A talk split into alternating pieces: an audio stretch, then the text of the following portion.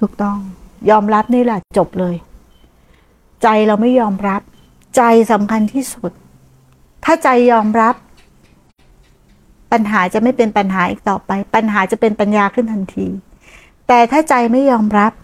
เนาะอยากจะแก้ปัญหาให้ถูกต้อง อยากจะแก้ปัญหาตามที่เราอยากที่จะไม่เป็น ปัญหานั้นจะยิ่งหนักหน่วงขึ้น และปัญหานั้นจะยิ่งมีปมมากขึ้น เพราะมันแก้จากทิฏฐิและมานะของเรา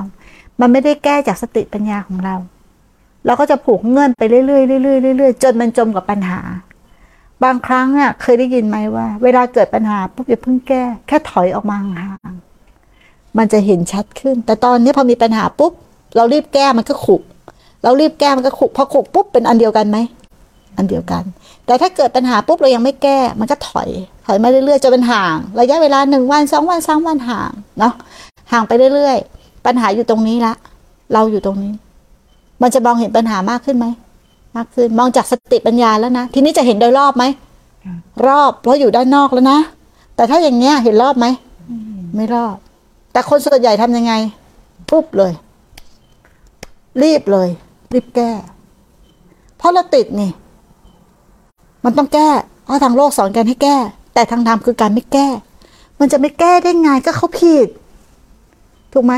เอะแล้วถ้าแม่ครูทำงานกับช่างแม่ครูต้องแก้ไข งานช่างไหม แก้ ในส่วนที่ต้องแก้ ถูกไหม แต่ไม่ใช่ว่าเขาผิดแล้วไปชี้เลย เราก็ดูไปก่อนไงดูวันหนึ่งก็แล้วก็ยังเหมือนเดิมสองวันก็แล้วก็ยังเหมือนเดิมเนี่ยค่อยเข้าไปพูด ดูให้ชัดน่ะ ดูให้ชัดก่อน แค่นั้นเอง เนาะ